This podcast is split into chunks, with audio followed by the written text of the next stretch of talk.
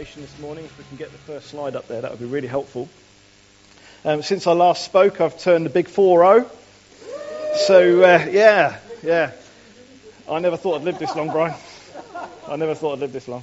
Um, so, apparently, I'm halfway now, apparently. That's it, you know. So, uh, I'm not, not believing that. So, um, yeah, so I've got two really interesting cards. One of them was um, from my parents, um, who said they're feeling remarkably old now that I've turned 40. And the, the card said on it, um, You're not over the hill, you've just got a really good view. And I thought, Oh, yeah, that doesn't really help. And, uh, so I suppose I'm at the summit, if you like. Oh, there we go. Uh, and, and then the second one was from Paul Worth, actually. Can you imagine? Yeah. Uh, and he said, uh, the card said, um, Are we getting older and wiser, or is everyone else getting younger and stupider? and that was more along the lines of where I was at. So, yeah. So here we are. And I'm talking about, uh, and I, I apologize for the hashtag. I am talking about hashtag for a reason. Hashtag restoration. And this morning, uh, I'm going to be making reference to our tagline that's been on the bottom of the slides all day for the singing. It says, Pursuing God, dot, dot, dot, dot, dot, transforming lives. And we hear a lot, don't we, about pursuing God. We focus a lot on that in this church. And what I want to speak about today is the next bit about how we transform lives. And can we? I'm going to challenge you a little bit in terms of how we do that. And, and, and bring Jesus into that in a sense that it's not us that changes lives, it's Him through us. Just like we've been saying. He knocks on the door, it's up to us to open it. Okay? So, three R's if you're taking notes, which is always nice to see. Uh, so, three R's teaching. You know, I thought I've always thought that's weird. They talk about the three R's in teaching, and only only one of them be- begins with R, reading.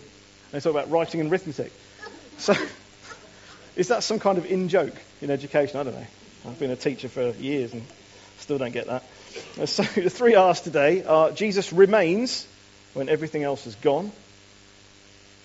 Jesus redeems what is broken, and Jesus restores what is lost. I'll say it again Jesus remains when everything else is gone. Jesus redeems what is broken. Jesus restores what is lost. And part of this is going to be some teaching on how Jesus transforms lives, and part of it's going to be some personal testimony from the last few years to explain how I know that. So strap in, hold tight. Okay, so first thing is that Jesus remains when everything else is gone. And can we get Luke 7, the next slide, please, Ben? Um, Luke 7, 36 to 50. We've just got the first bit on the first slide, and then it rolls on to the next slide. Hopefully, there we go. So you can follow it with me if you haven't got a Bible. One of the Pharisees asked him to eat with him. He's talking about Jesus, obviously. And he went, Jesus went into the Pharisee's house and reclined at the table. And behold, a woman of the city who was a sinner when she learned that he was reclining at table in the Pharisee's house, brought an alabaster flask of ointment. And standing behind him at his feet, weeping, she began to wet his feet with her tears, and wiped them with the hair of her head, and kissed his feet, and anointed them with the ointment.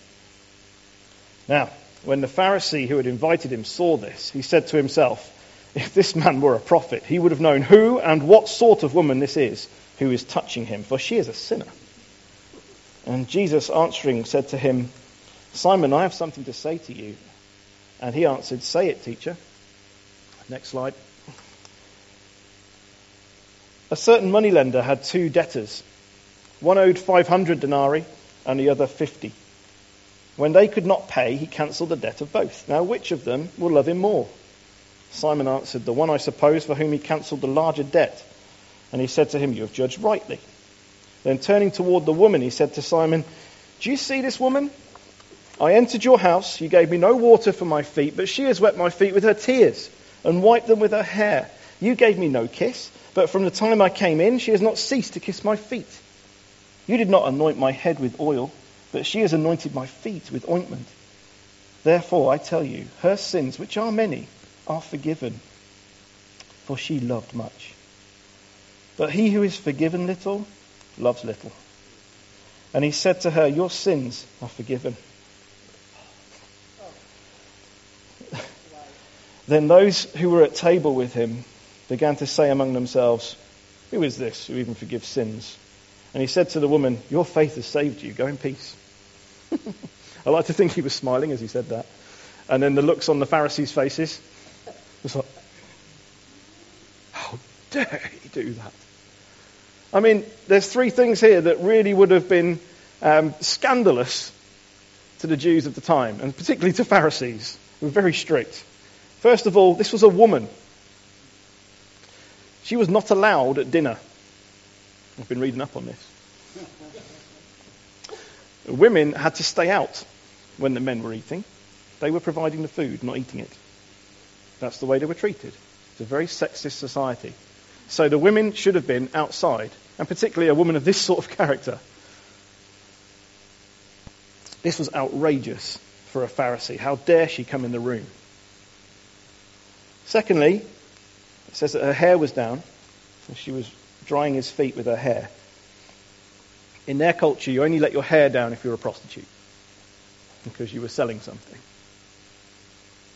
So again, this is repulsive to a Pharisee to be in the same room as this woman, although knowing them and what we know about the Pharisees, many of them may have used her services hypocritically. And Jesus knew that. She was caressing and kissing Jesus' feet in an unseemly manner. For a woman to touch a man in such a way was scandalous. They would have seen it as she's attempting to seduce Jesus, not she's cleaning his feet and, and worshipping him for who he is. In their eyes, this was disgusting, repulsive, outrageous. How dare he even speak to her? Now, I just want you to understand that. Because when you understand that, the whole thing makes more sense than what Jesus was doing. She had nothing to lose. She was already the lowest of the low. But she came in there because she had a mission. And her mission was she knew that she needed a new start in her life. So she burst into that room and she smashed that alabaster jar, expensive jar, probably the most valuable thing she had. And she poured it all over his dirty feet. And she cried onto his feet. She kissed his feet. And she just, she just loved on him. She just loved on him. See, when you have nothing to live for, Jesus is there. When everyone says you're nothing, when you're down and on your own and everything's gone, Jesus is still there. And he's still smiling at you because he loves you.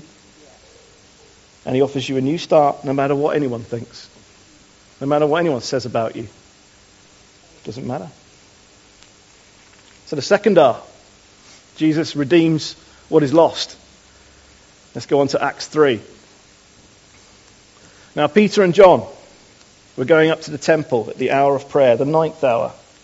Bear in mind, this is after the Holy Spirit's been poured out in the upper room and tongues of fire, and they've all gone out and they've preached the gospel, and the church is starting. Crazy things are happening all over Jerusalem.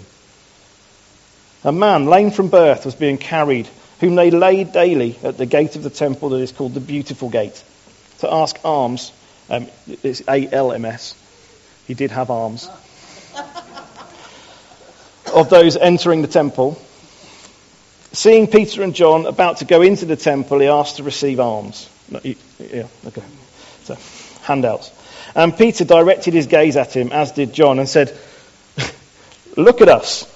And he fixed his attention on them, expecting to receive something from them. Here we go. Uh, Peter said, I have no silver and gold, but what I do have, I give to you. In the name of Jesus Christ of Nazareth, rise up and walk. And he took him by the right hand and raised him up. And immediately his feet and ankles were made strong. And leaping up, he stood and began to walk and entered the temple with them, walking and leaping and praising God. And all the people saw him walking and praising God and recognized him as the one who sat at the beautiful gate of the temple asking for alms. And they were filled with wonder and amazement at what had happened to him. Now, I've come back to this story having been taught on it myself about 20 years ago and thinking, great, it's all about miracles. It's more than that. God's revealed something new to me. And as a teacher of PE, I teach the theory of how the body learns skills and how the body works and everything else. So I know that if you've never walked since birth, even if you get healed, you ain't going to get up and start leaping. You're going to get up and maybe go, whoa, what's happening? You're going to be unsteady because you've got no skill. You don't know how to walk. You've never tipped your body forward and actually done that. So I know from my knowledge that this is extraordinary. This is more than a healing. This is more than a healing. Look what happens. He's got no muscle tension, no strength in his legs, never learned the skill of walking, let alone jumping. Peter says, Rise up. At that point, Holy Spirit, Jesus, Father, what you want to call it, God, restores the nervous system in his legs and the vascular system going through the muscles, restores it to how it should be for a man his age. Then he says, walk. And this is where he is restored to how he should be. And he creatively, God creatively gives him stronger muscles, gives him muscle memory in the fibers so they know how to move, how to walk and jump, and makes him just like everyone else. No wonder people were amazed. They obviously thought, oh, he's been faking it all these years. No, no. People would have said, he was, he was lame from birth. We've never seen him walk. Amazing. That wasn't Jesus, by the way. That was Peter and John acting in the name of Jesus. There's no difference, actually, between Peter and John and you and me. And that's not heresy. they were the apostles, of course.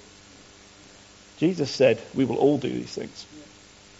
The Holy Spirit leads you into these situations so He can help you to do this stuff. It's about faith, it's about trying, it's about failing, it's about getting up and doing it again. Sometimes it takes time, a lot of time. You see, Jesus allowed himself to be crucified to pay the price for our sin, and that was a heck of a price. We've talked about that over the last few weeks. He cried out, It is finished. He meant sin, sickness, death is now finished. When he rose again, he made that clear in his actions. And he said, Go and do the same. Go and do what I did. Show people that the broken can be redeemed. That man gained his legs. I bet he was pretty pleased about it and a bit confused at first. he was probably wondering what he's going to do for a job now, because basically his job was making money for his friends and, and himself. So he had to get himself a new job. Um, but he was a sign to everyone that Jesus was still alive. These things were happening all over the place, just they got recorded. So he got restored. Which takes me on to the final one, the third R. Jesus restores what is lost. And we're in Luke 7 for this again.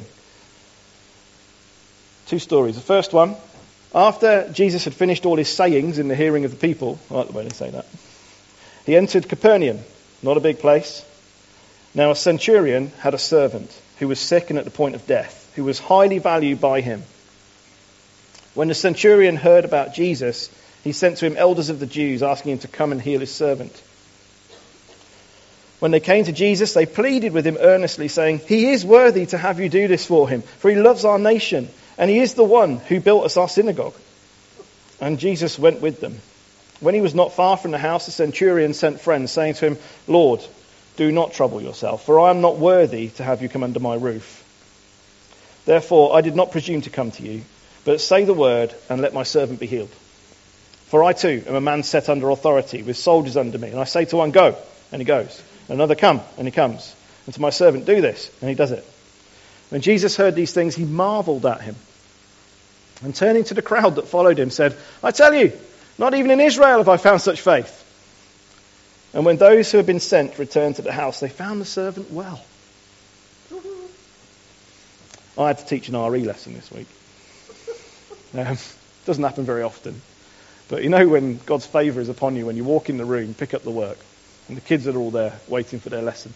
And it says, the experience of Christians, miracles. I was like, yes!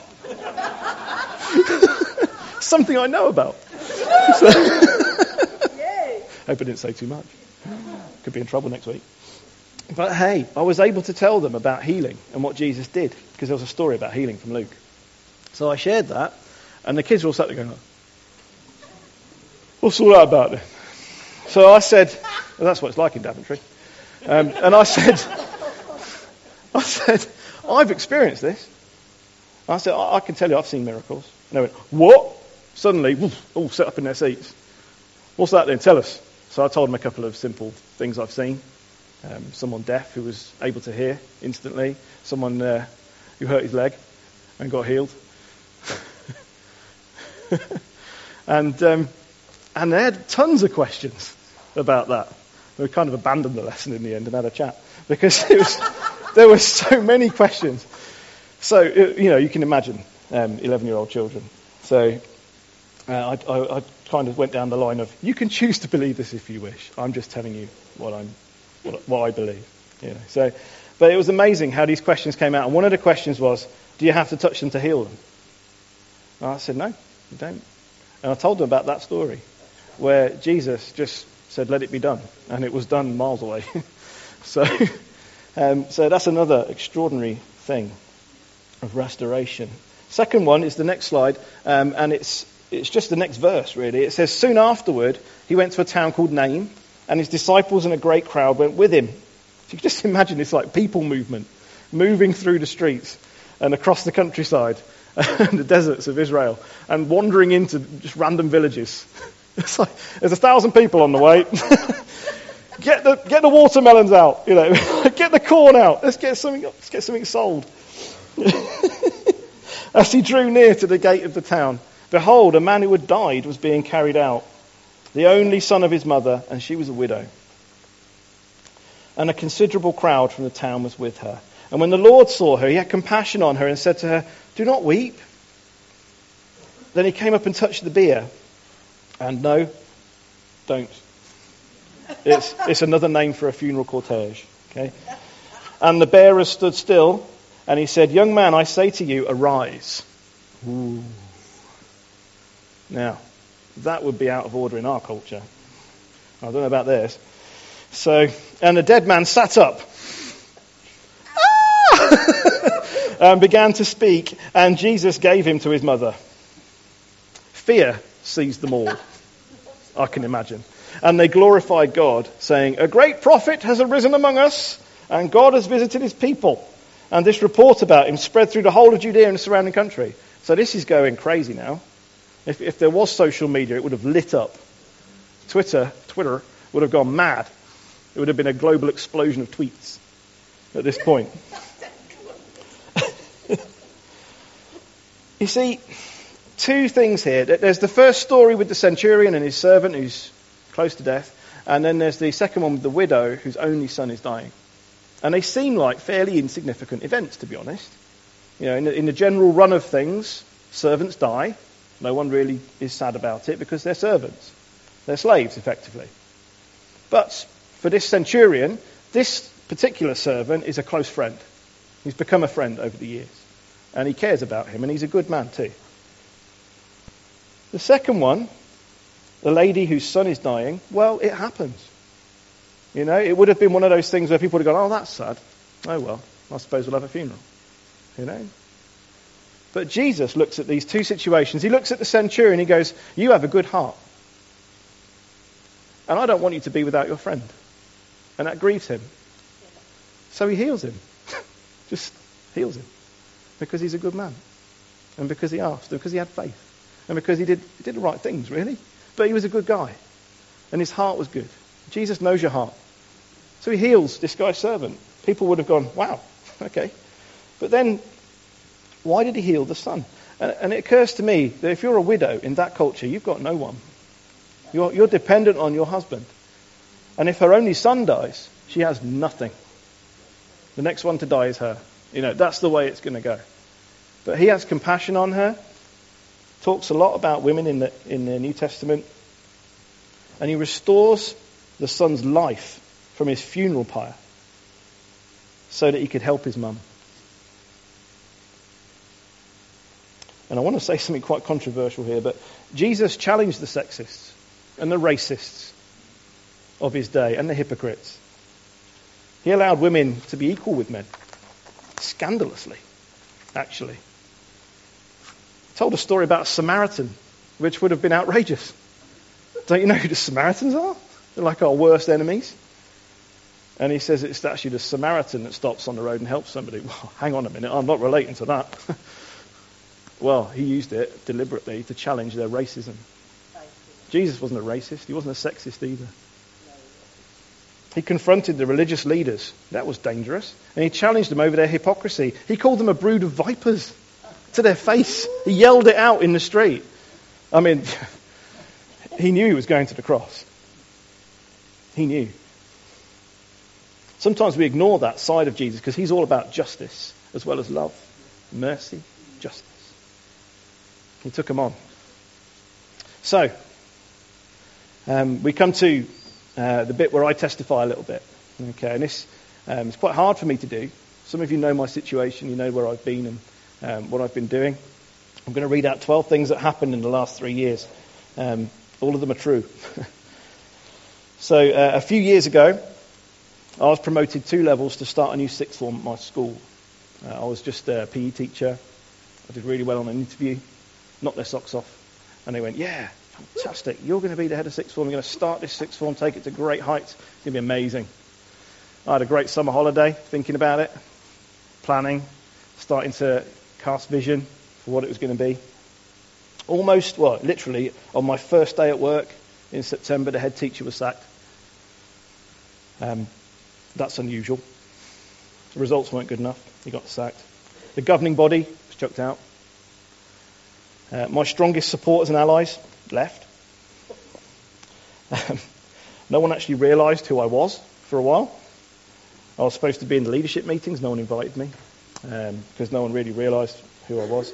A temporary head teacher walked out after three days because she didn't have time. Um, a retired head with a reputation for coercive leadership was appointed, a bully. They brought in a sledgehammer to crack a nut. I was removed from the leadership team for no reason other than it needed to be smaller. It was uh, too big, unwieldy. School was given to an academy chain, which was in financial difficulties, and uh, the CEO of the chain, who'd shaken me by the hand and congratulated me, um, then left under an expensive scandal. I've got every right to be cynical.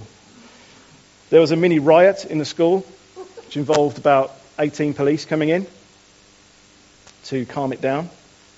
Head teacher locked herself in her office. Roughly 200 students left, were removed by their parents, or didn't come to the school in the first place because of the reputation. Everything I'd spent 10 years building up was forgotten and lost, and our reputation was in tatters. In all of that, I had to keep going. And it was hard. Because the kids, it wasn't their fault. And I felt personally responsible that they should have a good education. And that the bit I could affect, I was going to make sure it was good. Unfortunately, it wasn't good enough. And I was removed from my position last summer. So it's getting pretty bad, isn't it? I lost count of the number of times I prayed to God for a change, for a solution, for a new leader to come in. I was very, very specific with God as to what I wanted because I was in it. I was in that situation. I wanted a dynamic Christian leader who could drive it forward on all fronts. Someone who would be just as at home standing here this morning as they are in front of an assembly. That's what I wanted, and I prayed for that. A tough, no compromise head who wouldn't tolerate extreme poor behaviour disrespect and those types of things. Someone who would actually do something about it. Someone who would encourage and build up people, not criticize and knock them down. Well, not surprisingly, last summer Ofsted visited, oh, last summer, last winter, and put us into special measures. That should have been the death blow. That should have been the sign off this place is finished. it's not getting any better now. The academy chain was slated in the press they actually inspected 16 academies at the same time in the same chain to find out what was going on. Discovered quite a lot. Morale was desperately low. And then God started. this was the point where I was ready to walk. I was at the point where I was thinking, no, that's it. I've had enough of this teaching profession now. It's not working. I was getting quite cynical. You know, it's easy to get cynical and start blaming the government for everything. You blame the leadership for everything. People criticize. I stood strong for about two years, saying positives only. That nothing negative come out of my mouth. But even I was slipping, and I was getting negative. So this is what happened. Back in June, the principal left immediately. Literally, I'm leaving in 10 minutes. My car's started. she got a round of applause, but I'm not sure why. the new principal started the following week. And guess what? He's a Christian in the Salvation Army. Of some reputation, I have to say. He's an experienced, dynamic leader with a great track record. Straight off a CV, isn't it? But he is. He has high moral standards, won't tolerate poor behaviour. He's done nothing but encourage, strengthen systems, promote the positives, and morale, as of now, is at an all time high. It's unbelievable. Can you move on the slide, please, Ben? I have the answer to my prayers um, right here. This is a tweet. Um, we have, um, he's, he's, quite into Twitter, and uh, he's been using Twitter as his, one of his methods of promoting the place. And this is a tweet from last week. We had our open evening, and he was talking about, come and ask us about our hashtag fish philosophy. This is fish, and this is what he's using to transform our culture. It basically has four little, um, can you move it on again? Four little uh, tenets. It's from a fish factory in Seattle. and it's five million copies. If you're a leader in any situation or a manager, get a copy of Fish. It'll change the way you work. And he just said these people, they worked in a horrible situation. They worked in a fish factory. It was smelly. It was cold. They had to start at 4 a.m. It was miserable. They're up on the Canadian border. It's pretty chilly. So they decided they had to change something. So they came up with these four little rules. And they said, first of all, we're going to choose our attitude. We're going to try and be positive when we come in. so say funny things to each other rather than putting each other down or criticizing. Make their day. When the customers come in, they throw a fish at them. just have a bit of fun. They just have a bit of a laugh, really. Be there. You know, it's to actually turn up. You know? Because sometimes you don't want to, do you? Uh, and, and finally, play, which is the throwing the fish and being silly. And you know what? Their customers just loved it. And they, they signed up in huge numbers. They, they, they still go there now. Thousands of people turn up there, so it's the best fish I've ever had. Because they get a laugh with it. And he's changing our entire culture. Now, I'm not here to preach about fish. But I thought I'd show you the tool that he's using. It took me by surprise because it's so Christian in its methodology. It's, it's a bit wet because it got wet last week. But it's. Um,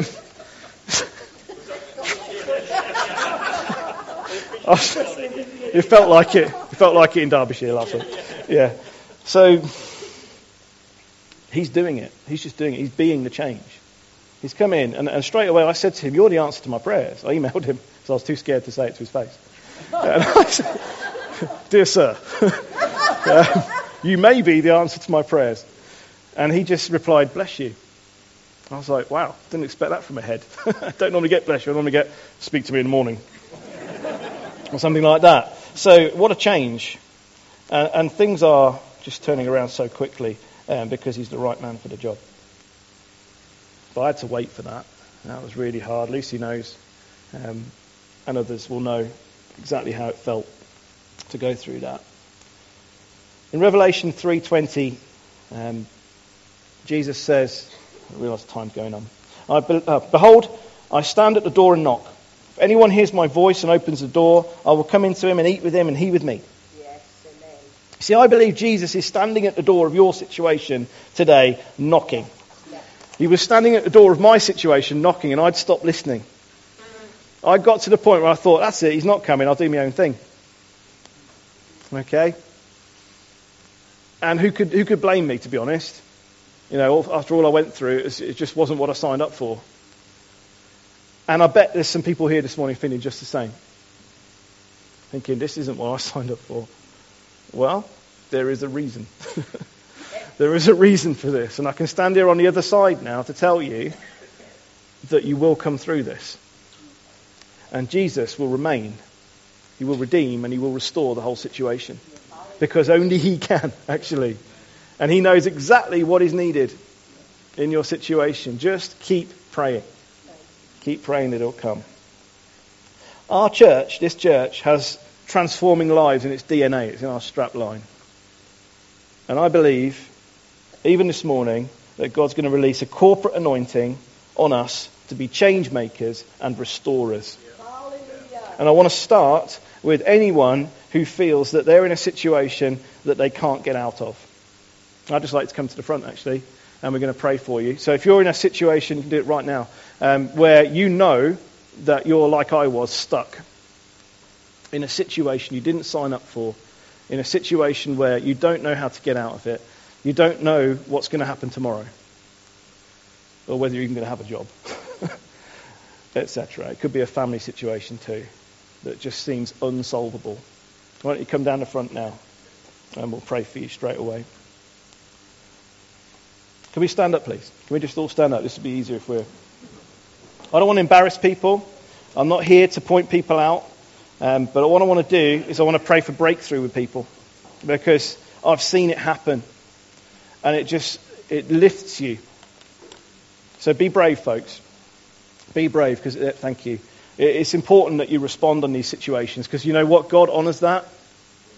It makes no difference to me if no one comes, but people will. And you know why? Because it matters.